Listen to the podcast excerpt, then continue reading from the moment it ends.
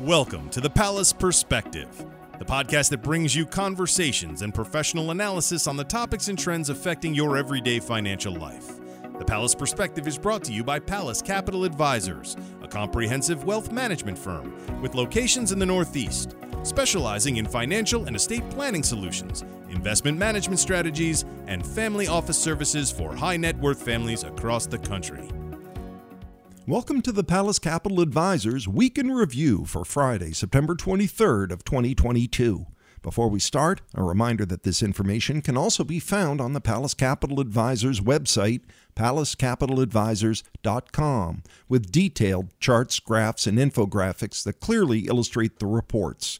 We have two topics today. The first is hawkish Fed policy weighs on financial markets, and the other subject, as recession concerns grow, investors can look to history for earnings trends. As always, we'll finish the PCA Week in Review with our Thinking Ahead summary. We start with hawkish Fed policy weighing on financial markets. The Federal Open Market Committee, the FOMC, raised the funds rate target range by 0.75% to 3 to 3 and a quarter percent as widely expected. The FOMC also released projections for future rate increases known as the dot plot. The median dot now shows a funds rate midpoint of 4.375% at the end of 2022 and 4.625% at the end of 2023. This path likely corresponds to a 0.75% hike at the November meeting, a 0.5% hike in December, and a 0.25% hike in January, which was well above forecasts from just several months ago. After peaking in 2023, the median dot shows 1.75% of cumulative cuts between 2023 and the end of the FOMC's forecast horizon of 2025. But 15 out of 19 participants still projected a funds rate above the median longer run dot of 2.5% in 2025. The primary takeaways from this week's rate hike was hawkish. Expectations are being reset for a higher and longer backdrop for the federal funds rate, driving a further tightening of financial conditions and keeping the path of least resistance for risk assets lower. Also, playing into concerns or worries about recession and the potential for a hard landing scenario for the economy. In the immediate aftermath of the release, financial market volatility prevailed, in the fixed income markets, the direction for short term rates has been upward, while longer term yields have stabilized, resulting in an elevated inversion. Inversion being short term rates greater than long term rates of the yield curve. In the equity markets, defensive posture was reinforced. Globally, the dollar continued its appreciation relative to foreign currencies, pressuring international investments in dollar terms the second topic today. As recession concerns grow, investors can look to history for earnings trends. As interest rates move higher for longer, corporate earnings are likely to play an increasingly bigger role from a directional standpoint for financial markets, given the debate about the extent to which consensus estimates still need to come down to reflect a softening macro backdrop and inflation margin pressures. Of growing concern is that the myriad of issues facing the economy will precipitate a recession. Recessions don't impact all sectors equally.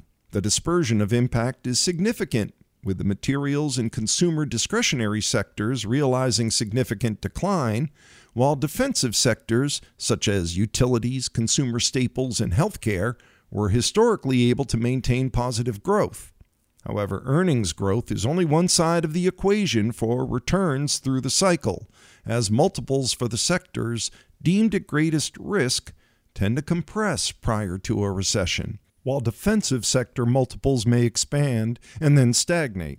Also of note, the market tends to position for a recovery well before the bottoming of earnings takes place.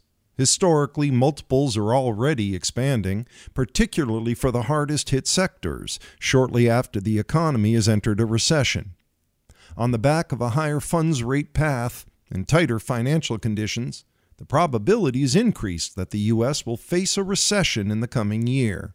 Near term, this will likely place further pressure on financial markets.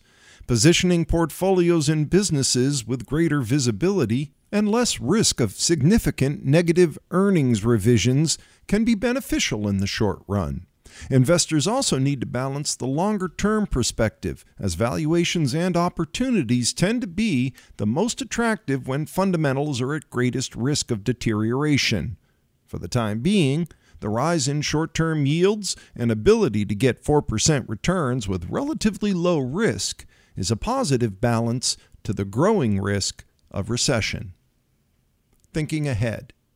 The increased trajectory of hawkish Fed policy continues to weigh on financial markets and elevate the risk of recession.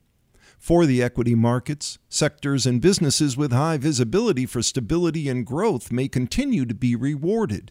However, history has shown that more cyclical businesses see valuations expand well before the full effect of earnings downturns have been realized. The difficulty in predicting the exact bottom in fundamentals and valuation tends to reward longer term positioning for diversified portfolios.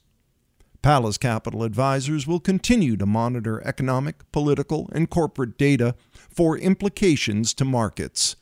Join us next week on Friday for the Pallas Capital Advisors Week in Review. Pallas Capital Advisors, LLC, and its representatives do not provide legal or tax advice. You should consult a legal or tax advisor regarding any legal or tax information as it relates to your personal circumstances.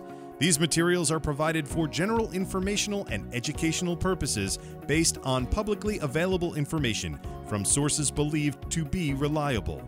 PCA cannot assure the accuracy or completeness of these materials. The information in these materials may change at any time and without notice. The information contained herein is for informational purposes only, is not personalized investment advice, and should not be construed as a recommendation to purchase or sell any particular security, sector, or strategy to any individual person or entity. Investment advice offered through Pallas Capital Advisors, LLC, a registered investment advisor.